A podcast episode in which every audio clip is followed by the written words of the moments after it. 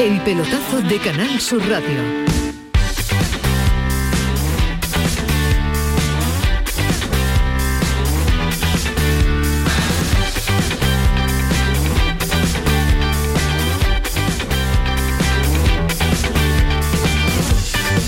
11 de la noche y 4 minutos. Bienvenidos todos al pelotazo de Canal Sur Radio.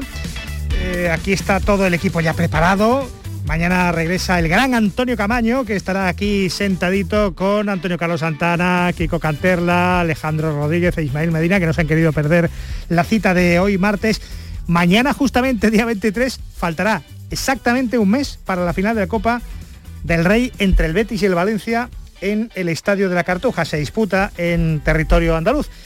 Pero esa final es que parece que ya ha empezado. Ha empezado con demasiada antelación en Valencia, donde temen represalias arbitrales porque la Federación de Rubiales aún les debe como un millón de euros de la última Supercopa. Y claro, se ha, se ha liado, se va a liar. Esto está bastante enrarecido, ensuciando el fútbol y estamos quedando al Betis, que de momento calla, da la callada por respuesta. El árbitro que se ha designado en su día, ya sabe la presión que le espera. Hoy el presidente de la Federación Española, Luis Rubiales, ha homenajeado a sus, a sus árbitros, a sus colegiados y les ha echado un, capote de esta manera. Identifico mucho con vosotros porque creo que sois los únicos dentro del, verde a los que se les exige la perfección. Pero siempre recuerdo que somos la federación del mundo que más árbitros y más árbitros internacionales tiene. No una cuestión únicamente de fútbol, también en fútbol sale en fútbol playa, donde tenemos a los mejores árbitros también del mundo. Bueno, eso dice Rubiales. A todo esto vamos a aprovechar el parón para reflexionar sobre cómo mejorar o cambiar el bar. Eh, veremos a ver, porque nos quedan dos meses de competición y el bar a este paso nos va a volver locos. A ver qué piensa Luis Alberto Gutiérrez, el que pita en Canal Sur Radio, si él fuera Medina Cantalejo. ¿Se da tiempo a cambiar o ya para el año que viene? Eh, no tenemos competiciones europeas, no tenemos liga en primera este fin de semana, estamos un poquito como sin fútbol, nos, nos derretimos de emoción con el España-Albania del próximo sábado en Barcelona, con el España-Islandia del próximo martes en La Coruña. En fin, cuanto más emocionante está esto, nos cortan el, el, rollo, nos cortan el mejor fútbol. Mañana será noticia que Juan Carlos Unzué, el que fuera entre otros portero del Sevilla, y enfermo de ELA, es el último dorsal de leyenda del Sevilla que se ha acordado de él. Mucha ilusión porque en el fondo yo siempre he dicho que me he sentido muy querido en Sevilla. Y percibir que con el paso del tiempo y como decíamos en una situación de dificultad eh, siguen mostrándote cariño, porque esto no deja de ser cariño eh, eh, esto es impagable. Él era el portero titular del Sevilla en los 90 y Monchi su portero suplente. Hoy, con los compañeros de marca, Monchi ha recordado, entre otros, que el objetivo del Sevilla, y es un logro por tercer año consecutivo, es la Champions, no otro. Evidentemente, en, los planes de crecimiento del club, en los planes de, las palancas de crecimiento del club, eh, el clasificarse de manera continuada para la Champions, evidentemente es un, es un objetivo prioritario y bueno, estamos en la pelea, estamos en una posición eh, buena, no definitiva, porque todavía Villarreal, Real Sociedad y Real Betis Balompié están eh, ahí peleando, más Atlético Madrid y Barcelona que evidentemente ya los tenemos encima, ¿no? Eh, pero sí, sería, bueno, evidentemente un logro importante y además bateríamos un récord en la entidad, ¿no? No se ha conseguido nunca tres clasificaciones continuadas a Champions por, por la Liga, ¿no? Por, clasificación de la Liga, con lo cual, sería un crecimiento más en nuestro club. Y atención porque comienzan los cantos de sirena de la Premier League por Julen Lopetegui, que tiene contrato en vigor con el Sevilla. Enseguida vemos la situación de otros entrenadores, como Torrecilla en el Granada y su contrato. Y si hay ultimátum o no, ya hablamos de eso ayer con César Suárez, ultimátum a Nacho González en Málaga. Lesiones importantes en Granada de Carlos Neva, yo creo que con la rotura de cruzado se pierde lo que resta de temporada. Y lesión de dos grandes, de Mar Márquez, tras su caída del fin de semana, y de Rafa Nadal, que va a llegar a primeros de mayo para competir, semanas antes de, Roland Garros. Así que va a ser difícil que haga un buen Roland Garros y que pueda recuperar el ser número uno del mundo. Eso tiene a Nadal destrozado, que acaba de llegar a, Barcelona en el día de, de hoy tras las pruebas. A propósito, Unicaja pasa a cuartos de final de la Basket Champions League como segundo clasificado tras la derrota de los Tende en, casa en Bélgica ante el Napoca. Eso hace, es el peor resultado que quería Unicaja. Bueno, pues Unicaja pasa con la desventaja de campo en principio como segundo a cuartos de la Basket Champions League. otro que hizo historia en el fútbol y en el deporte andaluz en materia de nutrición. A ver si hablamos con él mañana. Eh, hablo del hombre de las papillas de, de Juan de Ramos, del Sevilla de Juan de Ramos. El doctor Escribano presenta mañana un documental donde prescribe productos andaluces para consumo de deportistas de nuestra tierra. Le va a avalar el consejero de la Consejería de Educación y Deporte con su secretario general al frente, José María Arrabal. Ya digo que hoy no se pierde en el pelotazo. Ismael Medina, bienvenido, querido. ¿Dónde te has metido? Muy buenas. Muy bien, ya con el visito fuera. ¿Perfectamente mm, recuperado? Sí, sí, ya recuperado yo. y lo más, estado de revista? Y lo más importante, recuperado mi, mi familia, ¿no? Que era mucho más importante que, yo, pero ya recuperado, ya con el visito fuera. Y aquí, bueno, con ganas de estar en el programa, con menos ganas de ver a Alejandro, pero bueno, es lo, habitual aquí en el pelotazo. Bueno, ya viene mañana Camaño. Hola Alejandro Rodríguez. Buenas noches. Buenas noches. Mal que le pese a Ismael Medina. Bueno, eh, sigo sin saber, para mí es un misterio lo de tu handicap de golf, pero la verdad es que ya ayer llegabas pues después de dos semanas en Estados Unidos, en fin. si para ti es un si, para ti un misterio, para mí ya eso, sí que es increíble. Pero vamos, handicaps tengo muchos, ¿eh? Muchos, incluso el de golf, sí. Bueno, pues eh, no sé si andáis bien de dinero, enseguida vamos a hablar del dinero de los entrenadores y de los futbolistas, vamos a hablar de, muchas otras cosas, como quién os falta en la roja de Luis Enrique a día de hoy para dos amistosos, o a lo mejor me decís quién os sobra. Y, bueno, Luis Felipe, el jugador que ya tiene el Betis, según anunciaba el gran Dimarcio anoche en Twitter, lo eh, mencionaba en el último instante Fali Pineda, Luis Felipe es el primer fichaje del Betis del año, del año que viene, ¿no? Sí, no es una sorpresa porque se venía hablando de este jugador ya, ya hace tiempo y, de hecho eh, se ha movido rápido y bien eh, Antonio Cordón con este futbolista.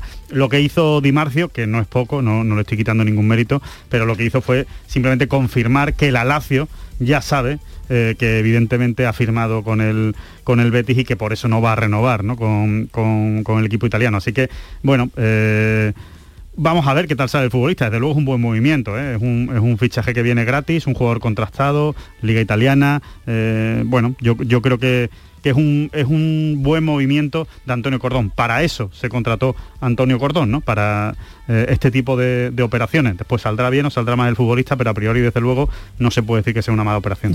son, dos? movimientos, efectivamente, porque en Brasil, en Brasil ya el presidente del Fluminense, sin decir el nombre del Betis, dejó prácticamente por cerrado el fichaje de Luis Enrique eh, con Z, no Luis Enrique el seleccionador, Luis Enrique con Z y H, eh, como jugador del Real Betis Balompié la próxima temporada. Lo decía Alejandro, después todo lo va a marcar el rendimiento, pero son movimientos dentro del perfil que quiere Cordón para el Betis. Un jugador que termina contrato y un chico joven, por el que va a haber una inversión para ver si explota en el fútbol español. Todo al final lo va a marcar el, rendimiento. Los que les gusta el fútbol eh, de selecciones Habrá que ver si se enfrentan Italia y Portugal porque este central está con la selección italiana convocado. Veremos si juega el primer partido, le ganan a Macedonia y jugarían contra Portugal si gana también Portugal. Bueno, eh, yo sigo así, haciendo cuentas sobre cuántos son 3,33 millones de euros brutos mensuales por 12 anualidades, es lo que cobra el Cholo Simeone, el hombre mejor pagado del fútbol. Muy poco. Por lo que parece del mundo.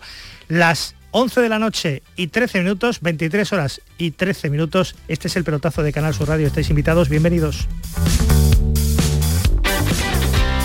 El pelotazo de Canal Sur Radio.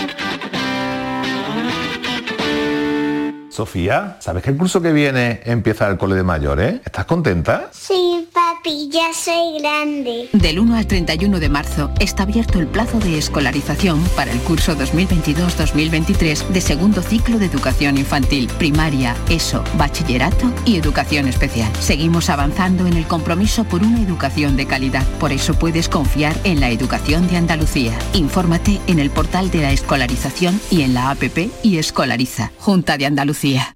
En Vitaldent, este mes, 15% de descuento en tu tratamiento dental.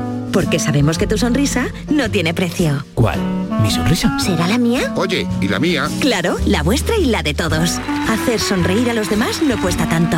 Pide cita en el 900 101 001 y ven a Vitaldent. En Andalucía, el agua es nuestra prioridad. Más transparencia con el Pacto Andaluz por el Agua. Más de 300 actuaciones impulsando la depuración. Más inversión en la restauración de cauces y modernización de presas. Más claro que el agua. Consejería de Agricultura, Ganadería, Pesca y Desarrollo Sostenible. Junta de Andalucía. Aquadeus, ahora más cerca de ti, procedente del manantial Sierra Nevada, un agua excepcional en sabor, de mineralización débil que nace en tu región. Aquadeus Sierra Nevada es ideal para hidratar a toda la familia y no olvides tirar tu botella al contenedor amarillo. Aquadeus, fuente de vida, ahora también en Andalucía. Sofía, ¿sabes que el curso que viene empieza el cole de mayores? ¿Estás contenta? Sí, papi, ya soy grande. Del 1 al 31 de marzo está abierto el plazo de escolarización para el curso 2022-2023 de segundo ciclo de educación infantil, primaria, ESO, bachillerato y educación especial. Seguimos avanzando en el compromiso por una educación de calidad. Por eso puedes confiar en la educación de Andalucía. Infórmate en el portal de la escolarización y en la APP y Escolariza. Junta de Andalucía. Ahora Eurojackpot, el mega sorteo europeo de la 11, es más millonario que nunca. Porque cada martes y viernes por solo 2 euros hay botes de hasta 120 millones. Y tan tataramillonario, porque si te toca el Eurojackpot, no solo te haces millonario tú, también tus hijos, y los hijos de tus hijos, y los hijos de los hijos de tus hijos. Compra ya tu Eurojackpot de la 11. Millonario por los siglos de los siglos. A todos los que jugáis a la 11, bien jugado. Juega responsablemente y solo si eres mayor de edad. En Andalucía, el agua es nuestra prioridad. Más transparencia con el Pacto Andaluz por el Agua. Más de 300 actuaciones impulsando la depuración. Más inversión en la restauración de cauces y modernización de presas. Más claro que el agua. Consejería de Agricultura, Ganadería, Pesca y Desarrollo Sostenible. Junta de Andalucía. El pelotazo de Canal Sur Radio. Bajo la dirección técnica de Antonio Carlos Santana, de producción de Kiko Canterla. A ver, el equipo la ha liado y ha desvelado los sueldos de los entrenadores del fútbol europeo al mes. Simeone cobra 3,33 millones de euros brutos mensuales. Eh, está muy por encima de lo que cobra Guardiola, Klopp, Conte o, o Allegri. Eh, Pochettino está en 1,1. Ancelotti está en unos 900.000 al mes y Marcelino en 500.000, el tercero que más cobra en España, que el Atleti paga bien. Pero es que además habrá seguido filtrando a, al Kelafi, enfadado por todo lo que está pasando, y, ha desvelado también el equipo, que Neymar es el que más cobra, 4 millones de euros, esto al año, eh, o mejor dicho, eh, 3,75 eh, Leo Messi al mes, al mes, sigo al mes, 2,2 Mbappé y Sergio Ramos como 791.000 euros al mes son cantidades mensuales. No estoy yo acostumbrado a ver tanto de, yo, pues sí, para el fútbol me cuatro parece... kilos al mes Neymar Hombre, un depende, poquito menos Messi depende del rendimiento Claro. por ejemplo el de Sergio Ramos le está saliendo carísimo al Paris Saint Germain el de Neymar le está claro. saliendo carísimo pero es que yo soy de quien los dice que lo generan claro Claro, no, no, no, no lo dicen, es que lo genera. Hablamos son- del deporte con más seguimiento. Es decir, eh, los clubes pagan lo que pueden pagar. Simeone está bien pagado lo que le ha dado Simeone al Atlético de Madrid en dinero, en prestigio, con títulos, no lo había conseguido en su historia. Entonces, lógico que sea el entrenador mejor pagado. Ha ganado dos ligas, Copa del Rey, Supercopa de España, dos Europa League, dos Supercopa de Europa, dos finales de la Champions, el Atlético de Madrid y cuánto dinero le ha dado en jugadores. Es decir, al final, la gente del fútbol cobra por lo que genera. El problema lo tiene el Paris Saint Germain, que paga un pastón para ganar solo la Liga Bueno, el- Francesa. El, problema- el problema lo tienes tú. El, el presidente del País Saint no tiene ningún problema con el dinero que ¿Sabéis- tiene. no gana la Champions. Le da acaba de igual, el rechazar dinero, el problema. acaba de rechazar hacer anuncios con la Federación Francesa de Fútbol así que esto será porque le porque le sobra mientras esto es lo que pagan los clubes a sus jugadores. Mientras esto pasa, las ligas se ven paralizadas, como en este fin de semana, de nuevo en todo el mundo, en toda Europa al menos, por las elecciones. Mm, No es un descanso, porque no se puede entrenar, destroza la competición, destroza la audiencia y encima FIFA va a parar la liga en noviembre para cobrar el mundial que pagan los cataríes. Es todo esto un despropósito que hace años que se produce y parece que no pasa nada. Fijaros, hay tres equipos andaluces que están en cuadro. El Sevilla tiene 11 internacionales fuera más las bajas, ha provocado que Lopetegui hoy entrene con media docena de futbolistas solamente. El Betis nos recuerda desde cuando tenía nueve internacionales, más los lesionados y demás, imaginaros Pellegrini. El Granada tiene ocho menos fuera. Torrecilla tiene cuatro lesionados y cuatro internacionales fuera. Este es, el, este es el debate. Lo curioso es que la UEFA parece que ahora pretende imponer más fair play eh, económico y maneja que incluso se permita solo hasta el 70% de los presupuestos de los clubes para pagar, para pagar sueldos de futbolistas. Para pagar a la plantilla el 70%, ni el 80, ni el 90, ni el 100 de, lo que tú tengas en, en presupuestado. Solo el 70 va para jugadores. Eso mm, no sé cómo se lo va a montar el Barça entonces. Barcelona, Juan Jiménez, ¿qué tal? Buenas noches y bienvenido. Hola Edu, ¿qué tal? Entonces esto esto la porta no puede, con un 70% esto no. el Barça lo lleva haciendo muchos años eso. ¿eh? ¿El qué? Está por encima del 70%. pagar el 70% de, de su ingreso a los jugadores. Sí, sí, bueno, de hecho una de las causas de, o de los, de los motivos por los que el Barça ha entrado en, en esa crisis brutal económica es la, la o sea, cómo ha sobrepagado a muchos futbolistas, entre ellos Messi, pero bueno, ahí incluye a Iniesta, Piqué, Xavi, etcétera, de toda la época grande, porque son futbolistas que renovaban sus contratos en relación también al título a los que ganaban y bueno, y eso le ha le, condujo a la situación que llegó prácticamente de colapso y que ahora está intentando rectificar, pero el Barça durante 5 o 6 años eh, ha convivido con un 68-70% de, de su presupuesto era para sueldos de la primera plantilla. Bueno, yo, pensaba que era mucho más, ¿eh? Pero el gran problema del no, hombre, es que más no, más no puede ser, Edu, porque si es más eh, directamente tu, club está en quiebra. Ya es excesivo. Pero, pero Juan, el Barça no se arruinó por pagar eso, se arruinó por, por pagar una pasta tremenda en no, jugadores mediocres que eso fracasaron. eso, eso, una, eso es una mentira. es decir, ¿cuántos jugadores han llegado al Barça que han fracasado y cuánto cobraban? Pero eso, eh, ese no es el problema. El Barça sigue, eh, se sigue pudiendo gastar dinero, si ha ingresado 222 millones de euros por Neymar, por ponerte un ejemplo, obviamente fracasó en los fichajes de Coutinho y de Dembélé, que le supusieron 300 millones de euros, pero el problema no era lo que tú pagabas por el traspaso, el problema es cuánto le pagaron a Coutinho, cuánto le pagaron a Dembélé y cuánto estaba cobrando Messi, cuánto estaba cobrando, bueno, en su momento Neymar, luego Suárez, cuánto estaba cobrando Iniesta, cuánto estaba cobrando Piqué, Jordi Alba, etcétera, etcétera. El, Barça no se ha arruinado.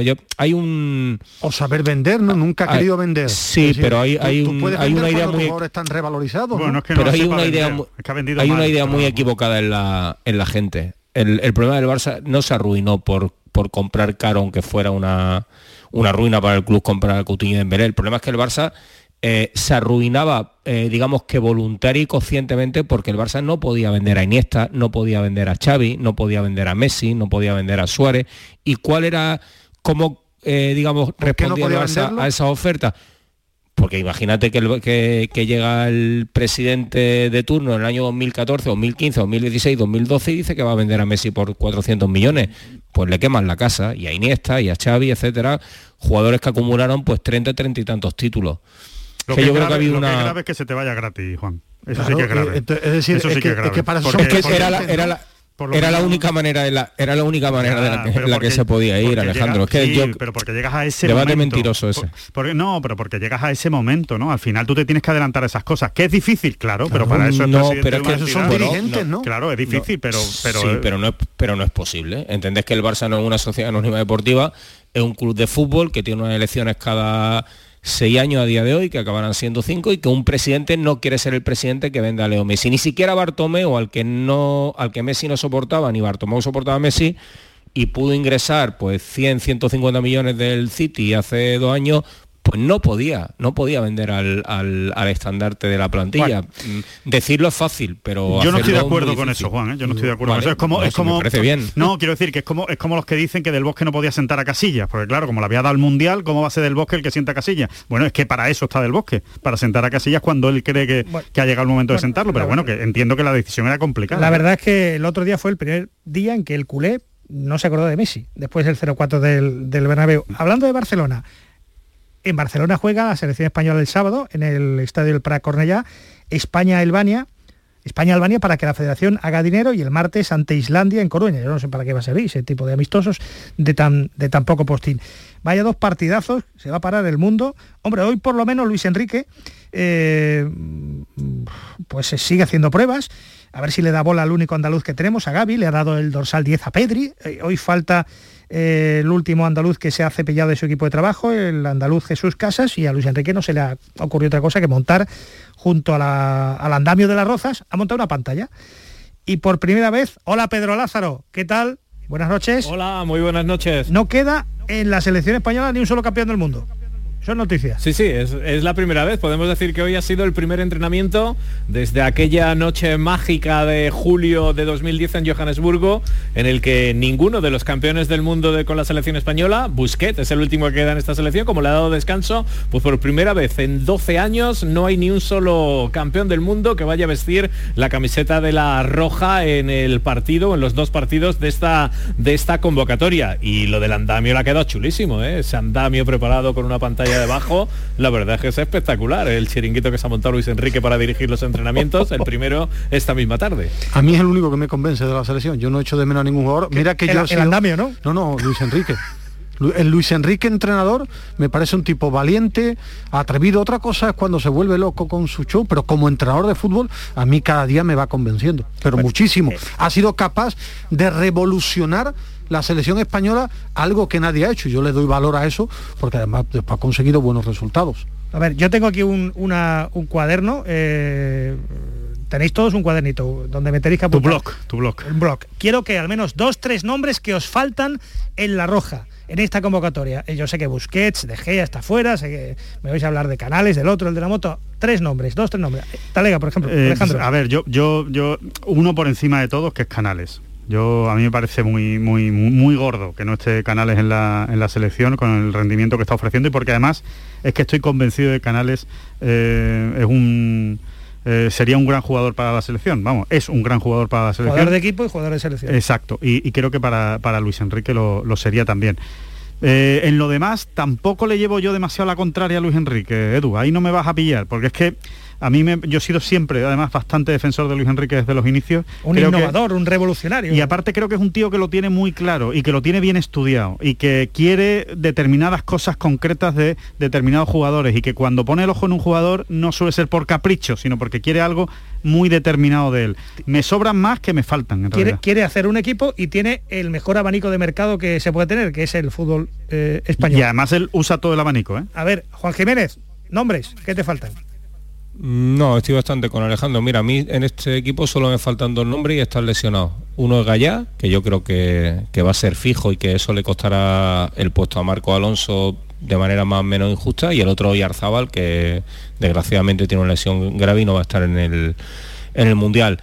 Es posible que Canales o Fabián sean jugadores que puedan estar, pero yo creo que el perfil de interiores que está buscando eh, Luis Enrique pues no responde exactamente a eso. Y yo viendo un poco la, cómo está montado el, equipo, me parece que tiene clarísimo el bloque, que terminó por definirse en la Eurocopa y se afianzó en la Final Four de la Liga de Naciones y me parece que de ahí no va a tocar. Es que a mí me parece que está haciendo un trabajo muy bueno, que, nombre obviamente pues a todos les puede faltar alguno y que seguramente Canales y Fabián, bueno, puedan estar ahí, pero estoy bastante con lo que dice Alejandro y es verdad que yo creo que tiene un discurso, tiene un relato no le ha ido mal a la selección, tampoco hemos ganado nada, pero creo que hemos recuperado el nivel competitivo, así que no le pongo mucha pega. Tres nombres. Bueno, Fabián Canales, pero porque a mí me encantan esos jugadores. Soy por encima de todo Fabián.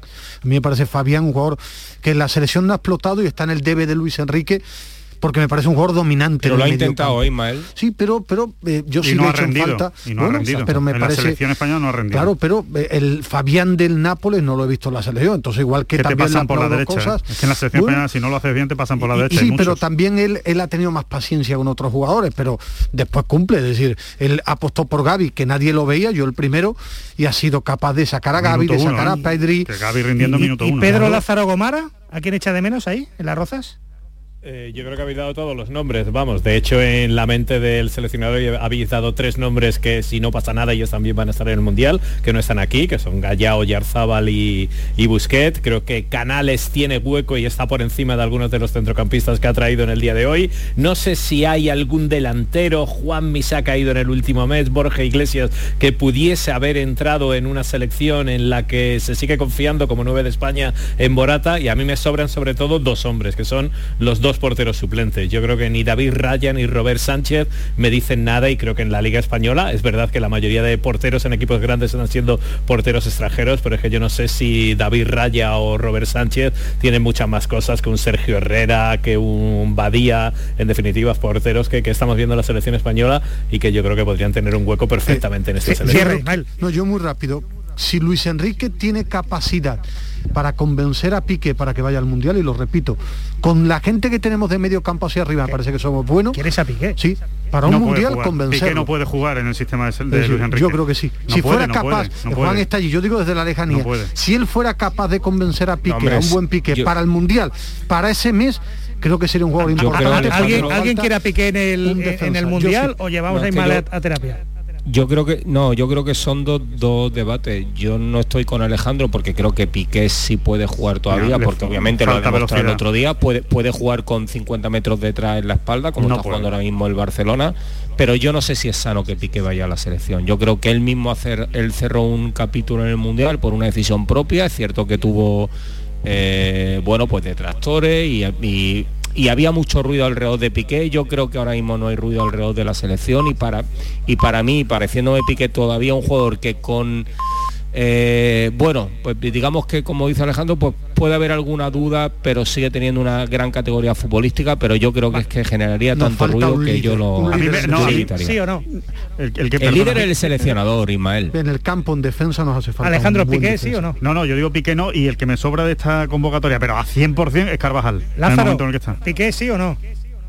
Eh, yo creo que en la selección española cuando se cierra un capítulo no se puede abrir. Eh, costó mucho cerrar capítulos que han sido muy dolorosos, como el de Raúl antes del ciclo glorioso. Yo creo que cuando uno se retira de la selección, se retira para siempre. Yo creo que Piqué ya podría jugar, pero no tendría pues, sentido pues. ninguno entrar en este equipo que, que se han renovado por completo, pues que no tiene ningún campeón del mundo ya. A mí no me parece ninguna locura, me parece interesante. Señores, eh, hasta, hasta mañana. Pedro, un abrazo. Hasta luego, un abrazo. Gracias, Juan Jiménez. Un abrazo a todos. Eh, eh, bueno, las 11 y 31 minutos, el pelotazo de Canal Sur Radio. Ismael Medina. ¿Y si el Sevilla no tuviera que romper a final de temporada el contrato de Lopetegui y este cumpliera su sueño de irse a la Premier en Sky Sports, el Manchester United parece, publica los compañeros en Inglaterra, que maneja las posibilidades del seleccionador nacional español Luis Enrique, complicado, la de Poquetino. Esa parece que es la principal opción. Esa es la principal, complicado y caro, hasta Tenac, ahí ya bajamos un poquito el listón, y Lopetegui. Los cuatro tienen contrato. Ragnick no parece que vaya a continuar en el United y Lopetegui está en la, en la lista. Tú me has recordado que ya dijo no este al, verano. al Tottenham. Es decir, yo creo que sobre el futuro de Lopetegui ni él sabe lo que va a pasar ni el Sevilla. Va a depender de cómo termine la temporada y de si hay algo o no, me refiero. El año pasado dijo que no al Tottenham. Sabía o quería seguir en este proyecto, eh, también él tenía claro que no iban a mover mucho el vestuario, me refiero, no iba a haber grandes ventas. Este verano el Sevilla está obligado a vender, hago mía esa famosa frase de Alejandro mucho tiempo en el pelotazo con el Betis, el Sevilla está obligado a vender. Este verano no hay, aquí sí que no hay, no, vamos a ver, no, no, está obligado a vender para cuadrar números. Entonces, lo del United, hombre, si viniera el United, a Lopetegui le volvería loco ahora. Por lo que yo leo en la prensa inglesa, parece que la opción uno es Pochettino. El tema Lopetegui, ver cómo termina, tiene contrato en vigor, él siempre ha estado seducido por la Premier. Es más, en la previa del West Ham, él hablaba con la prensa porque da la mayoría de entrevistas a los medios extranjeros en inglés, él habla en inglés y en francés, en, en muchas... En muchos Lopetegui sabe inglés da, las entrevistas, no sé si un nivel extraordinario, pero sí cuando yo estoy en las no es el Juan de que en, en inglés y en francés. él atiende, es más Emery. Él, atiende a medios en inglés y en francés. Parece que domina mejor el francés que, el inglés. Como Emery, es que, según, son, que están muy cerca de Francia. Según que me dijeron, pero sí es verdad que es valiente y da las dos ruedas de prensa o las dos one to one en los dos idiomas. Para simplificar, él tiene el sueño de la Premier, ver cómo termina la temporada si llegara un United, claro que a él lo pensaría. Ahora, otro equipo de nivel más inferior que el United no lo veo. Y también quiero ver si el United apostaría o no por Lopetegui este verano. Otra cosa es cuando ganó la Europa League. Pero tiene un muy buen representante, o una persona que lo lleva muy bien. Jorge Méndez, ¿eh? Jorge Méndez, por eso estuvo el Tottenham y tiene muchas puertas abiertas de la Premier. Puede que sea un marrón para Monchi eh, si Lopetegui sigue en esta tesitura y la gente aquí no, acaba de calar y tampoco, y sería una magnífica salida, que fuera Lopetegui el que tuviera una oferta y se fuera.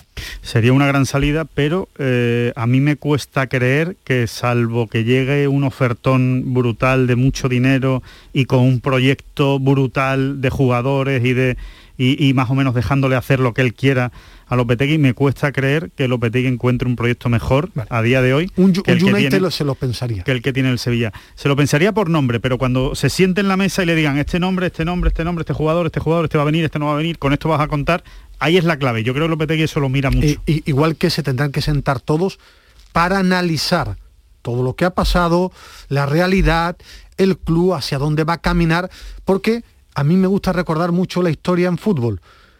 El Sevilla jugó unos cuartos de final de la Liga de Campeones, que parece que es el gran objetivo del club, cuartos de finales, eliminando al United ganando en el trafo.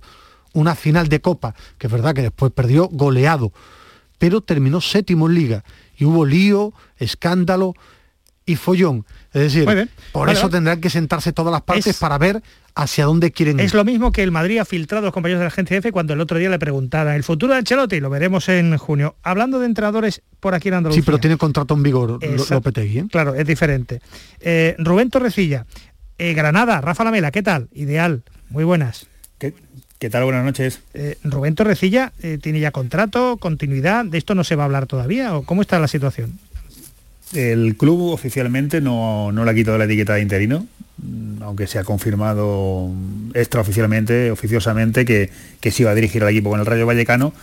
Pero hombre, a mí si me pides opinión y pronóstico, yo creo que si, si el Granada sigue como, como está ahora mismo, que más allá del buen resultado en, en Mendizorroza, se respira otro ambiente internamente, sobre todo si consigue un buen resultado con el Rayo Vallecano. Yo creo que la continuidad de Torrecilla está asegurada hasta final de temporada, por lo menos eso. Pero no está, que creemos todos. Eso no está firmado, ¿no? Sino que si, hay permanencia te quedas. Eso en fútbol se sobreentiende, ¿no? Eh, sí, que no, esté documentado. Mm, ya digo que, no hay un, clima ahora mismo de, tensión al respecto, porque bueno, se ha cogido mucho aire con estos tres puntos ante un rival directo. Eh, ya digo que oficialmente no ha salido nadie a hacer declaraciones ni a decirle a quitar la etiqueta de interino, pero entendemos que por ahora, eh, ya digo, el próximo partido lo va a dirigir seguro, el Rayo Vallecano, después del parón de selecciones, y yo creo que si consigue ya hay un buen resultado, si no salen ya a la palestra a decirlo, da igual que no lo digan. Creemos que ya que, se dará por hecho que Torrecilla acaba la temporada. Oye, lo de Carlos Neva eh, es una rotura completa del ligamento cruzado anterior. Hoy ha dicho en Twitter fuerza, ilusión, con una sonrisa es lo, es lo mejor, paso a paso ha llegado a decir Neva al que se le acaba la temporada.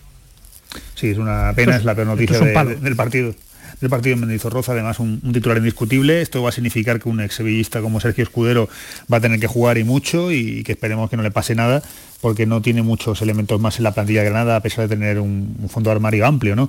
Eh, en principio pues será Escudero que solucione la papeleta, veremos si Torrecilla sigue jugando con tres centrales o, alinea una, retaguardia de cuatro. Ha subido un chaval del filial que se llama Brau, eh, hay otras alternativas eh, que ya están en la plantilla, derechos que pueden jugar en la izquierda como Kine, incluso Víctor Díaz, pero yo creo que la solución razonable y lógica es Escudero. Gracias. Rafa, un abrazo. Un abrazo, Edu. Luis García Plaza ha sido cesado esta tarde en el Mallorca después de una racha negativa, cinco derrotas consecutivas que han metido al equipo Bermellón en descenso. Tan solo quedan nueve jornadas para bien del fútbol andaluz eh, para no llegar a segunda. En segunda está el Málaga. Eh, César Suárez, Málaga, ¿qué tal? Buenas noches. ¿Qué tal, Edu? Muy buenas. Me decías ayer, eh, Nacho González peligra. Eh, nadie quiere pensar en que haya que echar mano de un tercer técnico, pero es que ha empeorado a José Alberto López. Está el Málaga 7 del peligro y al doble de, puntos del, playoff de, ascenso. Mientras no haya peligro, parece que hay un colchón de 7 puntos, quizá no haya necesidad de echarlo, pero esto se puede enrarecer. Hay un margen de partidos, eh, dos, tres partidos, hay un toque de atención, una especie de ultimátum que sepa el propio entrenador que se la está jugando. Bueno, fíjate que la, situación la verdad es que eh, es, pésima porque él llegó para mejorar lo de José Alberto y al contrario lo que ha hecho es empeorarlo y se puede dar con un canto en los dientes que después de haber jugado contra muchos de los equipos de la zona baja, incluso los de descenso, todavía tenga ese colchón de siete puntos, ¿no? Después de los lamentables números que, está teniendo. Nadie le ha dicho a Nacho González que, si pierde ante el Huesca, nadie del club, quiero decir, ¿no? Que si pierde ante el Huesca va a ser eh, destituido, pero hoy, hoy él, mismo, en una entrevista con los compañeros de, de Málaga, eh, ha ratificado o ha dicho que los entrenadores saben que, no pueden deshacer la maleta y que va a depender de los resultados. Y los resultados dicen, y muy a las claras, que su situación está muy inestable, muy inestable porque después de ocho partidos solamente ha ganado uno, porque después de ocho partidos solamente ha marcado cuatro goles y porque después de esos ocho partidos eh, solamente en uno ha sido capaz de mantener la portería a cero. Eso es lo que dicen los números y los números no mienten. La situación del Málaga, ¿cuál es?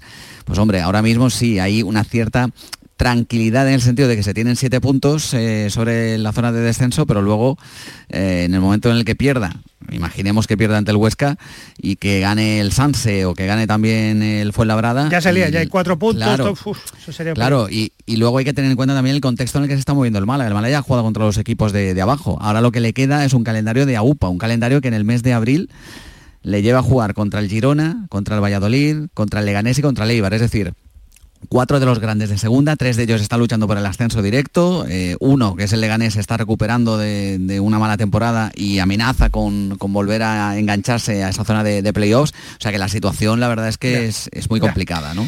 Oye César, jamás pensé que estaríamos pendientes en redacción, eh, Alejandro Rodríguez ahí, pendiente, ¿cómo quedan los ten de Napoca? Bueno, pues eh, ha ganado el Napoca en Bélgica, así que eso, malas noticias para Unicaja, que pasa a cuartos como segundo de grupo en la Basket Champions League con la desventaja de campo, ¿no? Sí, bueno, parece que nos han hecho una maldición aquí en Málaga, ¿no? Todo lo que puede ir mal va peor todavía, ¿no? El, Málaga que soñábamos hace tres meses apenas que, podía luchar por los playoffs y, está luchando por, por no bajar a la primera federativa y el Unicaja, que se supone que la única aspiración que puede tener en Europa en esta tercera competición, que hay que decirlo, ¿eh? Bueno, es muy mala. Es decir, hay equipos que son muy malos y que ni siquiera estarían en Leboro luchando por ascender a la, Liga CB. Entre otros, por ejemplo, el mismo Ostende este que, que ha perdido contra el, contra el Napoca que era lo normal, porque los rumanos, pues, pues bueno, eh, dentro de lo que son... le, han dado pocas. Sí, sí, sí. le han dado pocas opciones al Unicaja en este caso, ¿no? Porque, pues sí, como, decías, eh, el Unicaja se ha complicado por sí solo la situación, ha pasado a cuartos de final, vamos, solo faltaría hacer más ridículo todavía de lo que ya lleva haciendo esa temporada, y, y lo que sí hace es pasar a cuartos con esa desventaja de campo. Y lo que es peor todavía, que en el sorteo que se va a celebrar este, este viernes, eh, resulta que hay muchas opciones, un 66,6%, ya que hablabas el otro antes de Simeone, ¿no? Bueno, hay un 66,6% de que te toque o el un equipo español, o bien el Tenerife o bien el Manresa, que viene de ganar además al Real Madrid. O sea que la situación se ha complicado mucho más también para, para el propio Unicaja de Málaga.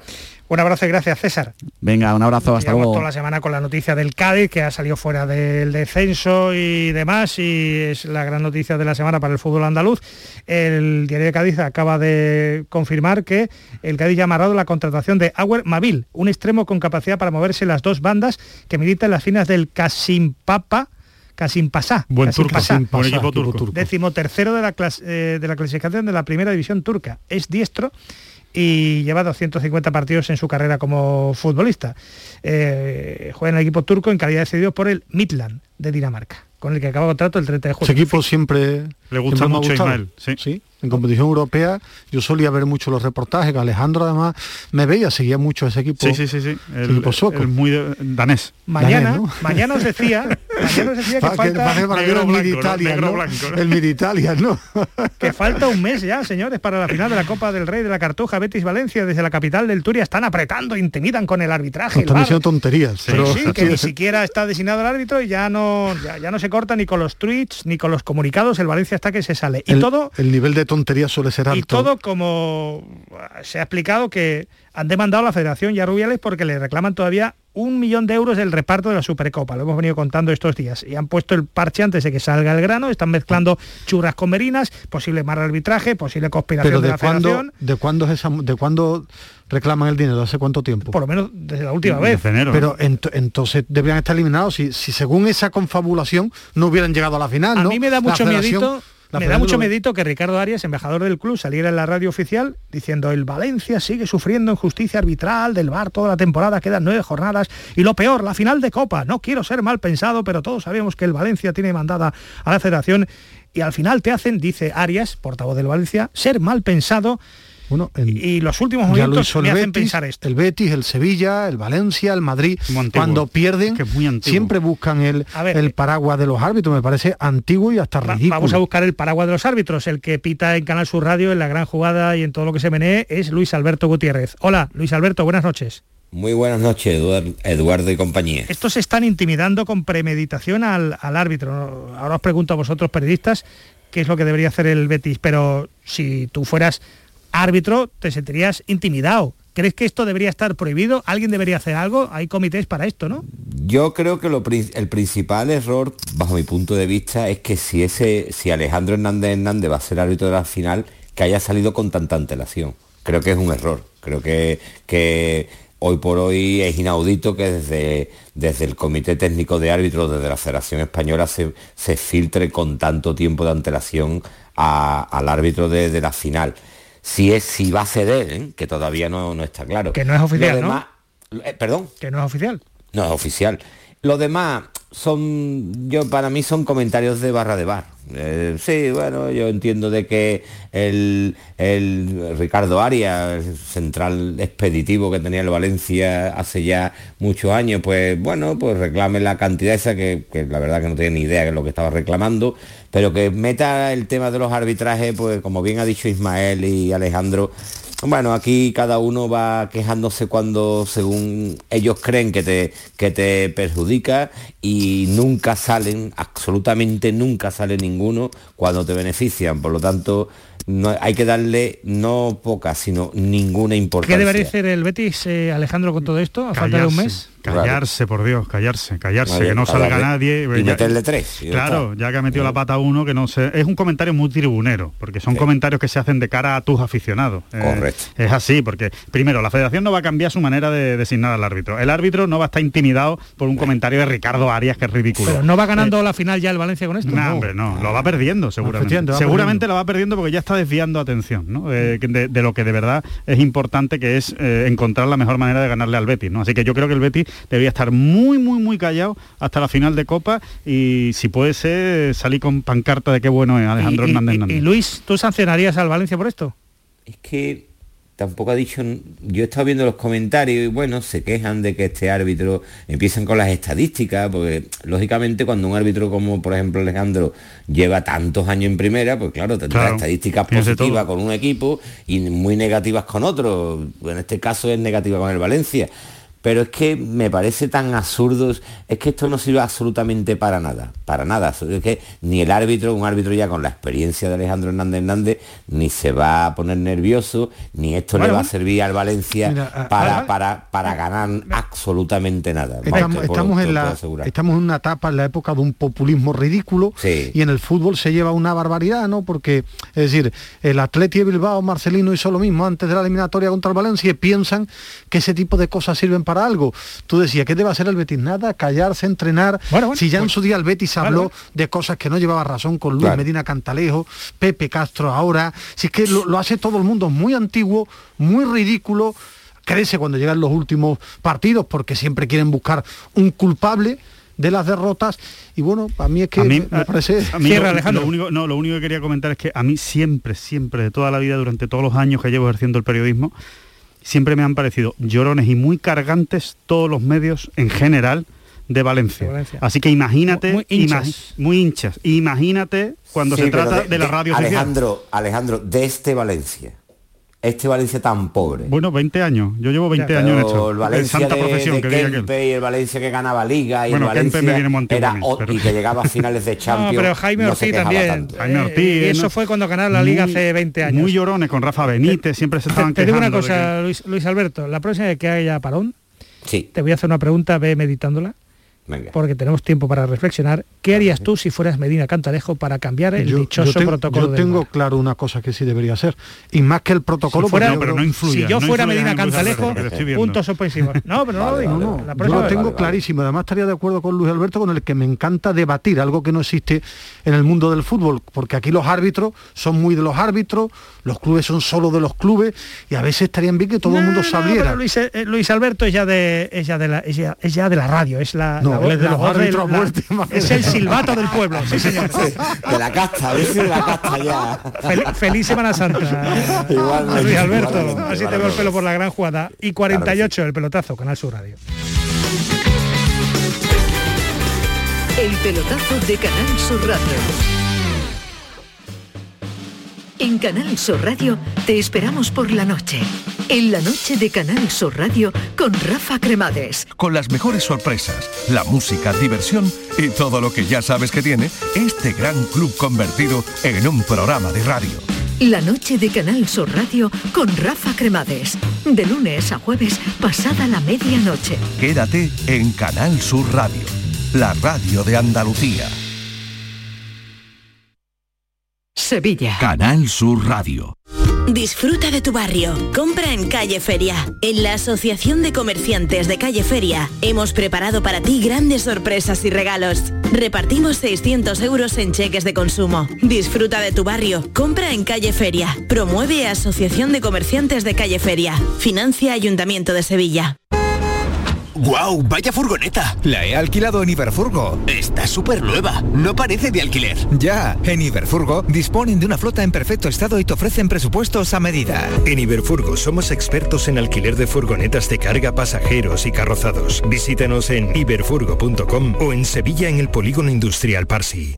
¿Eres de los que se desesperan cuando no carga un vídeo en YouTube? Vente a Unicable y combina nuestros servicios de fibra, móvil y televisión como quieras. En Unicable encontrarás tarifas de otro planeta Visítanos en La Rinconada, Umbrete, Cantillana, Santiponce, La Puebla del Río, San José de la Rinconada y Alora, en Málaga. Encuéntranos en unicableandalucía.com. Recuerda, tu operador local es Unicable.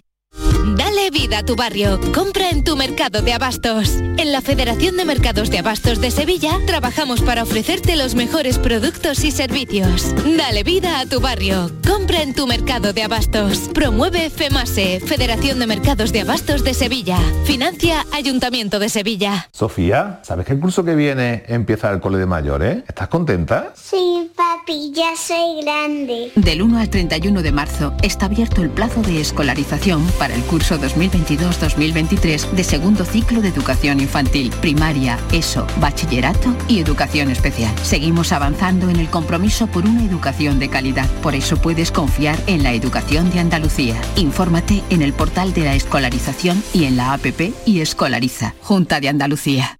Oye, ¿qué pipas estás comiendo? ¡Qué buena pinta! ¿De verdad me lo preguntas? ¿No las reconoces? Pipas hay muchas en el mercado. Sí, pero pipas reyes son las auténticas, las de siempre, con sal y sin sal. Incluso las del león son de frutos secos reyes. Que sí, que sí, me ha quedado claro. Frutos secos reyes, tus pipas de siempre.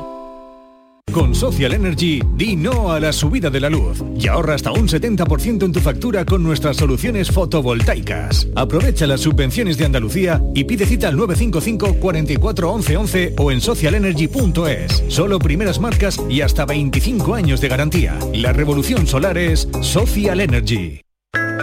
En Andalucía, el agua es nuestra prioridad. Más transparencia con el Pacto Andaluz por el Agua. Más de 300 actuaciones impulsando la depuración. Más inversión en la restauración de cauces y modernización de presas. Más claro que el agua. Consejería de Agricultura, Ganadería, Pesca y Desarrollo Sostenible.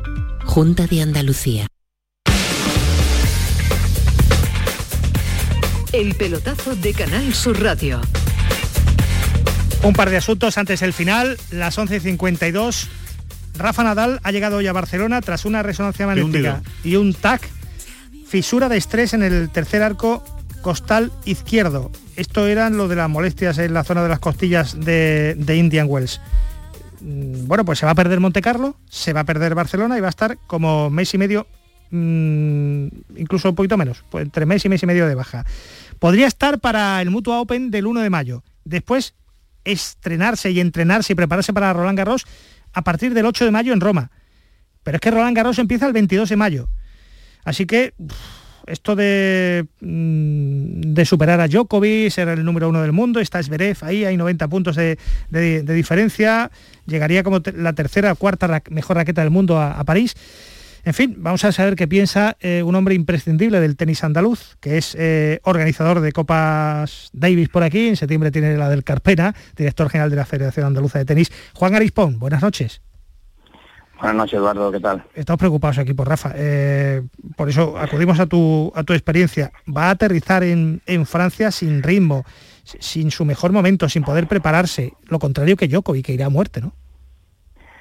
Bueno, la verdad es que las circunstancias que, nos encontramos después de Indian Well no son nada halagüeñas para un futuro, pero la verdad es que Rafa nos sorprende eh, cada vez que vuelve a la competición eh, con un nivel mejor del que se fue, ¿no?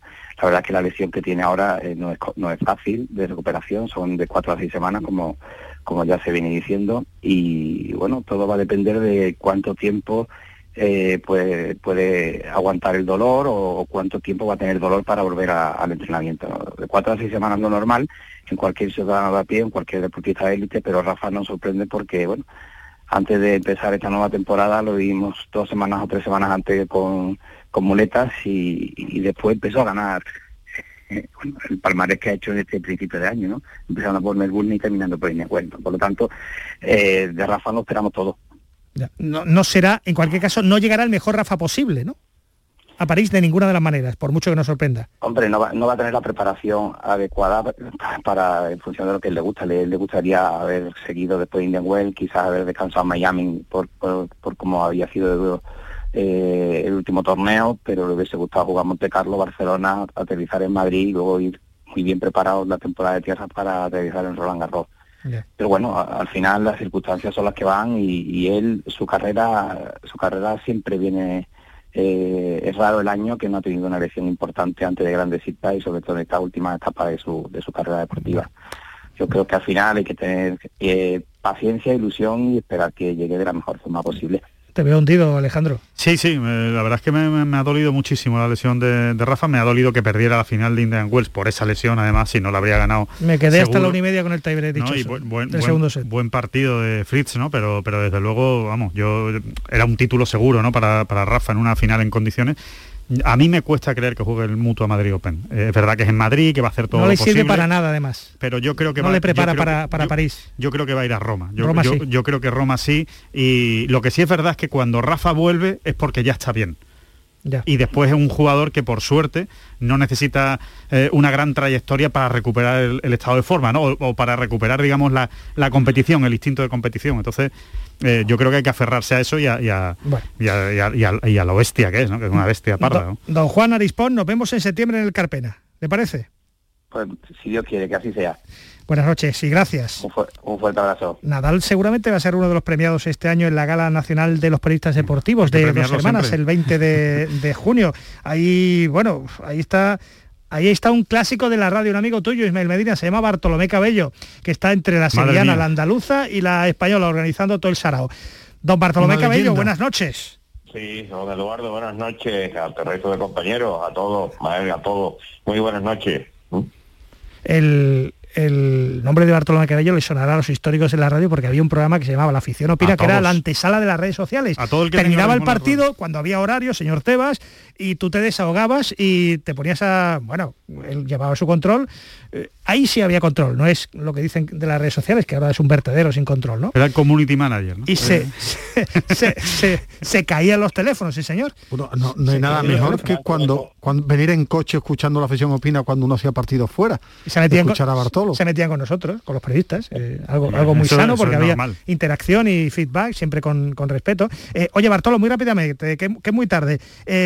Mm, ¿A quién va a premiar el primo deportivo español este año en 2021? ¿A quién podemos ver en dos semanas? Anticípame algo. ¿Quién crees? Tenemos que ser los mejores, ¿no? Y es lo que se persigue cada año cuando llega el momento de la gala. Yo digo siempre que la gala del deporte es al deporte lo que los Goyas al cine. Entonces, pues eh, en Dos Hermanas, eh, en el velódromo, mm, seguro que vamos a tener pues lo mejor del deporte español. Siempre se premian a aquellos que han destacado. Estos son los premios que corresponden al año 2021, eh, que ya ha pasado, lo del, lo del pasado año, y se premian también después hasta la trayectoria, se premian aquellos también deportistas ¿no? que, han marcado una época que son también los históricos, que son la, vieja gloria, eh, por un lado pues hay, o, se premia a, aquellos que, consiguieron, además estamos en un año post-olímpico que lógicamente eh, muchas medallas y, bueno, bueno. Pues, pues se, va a premiar también a, todos aquellos que también han realizado una extraordinaria trayectoria. Pues que sepas que ahí estaremos, enhorabuena a los periodistas deportivos y a toda su asociación eh, nacional, enhorabuena por la iniciativa, también al Ayuntamiento Sevillano de, Dos Hermanas,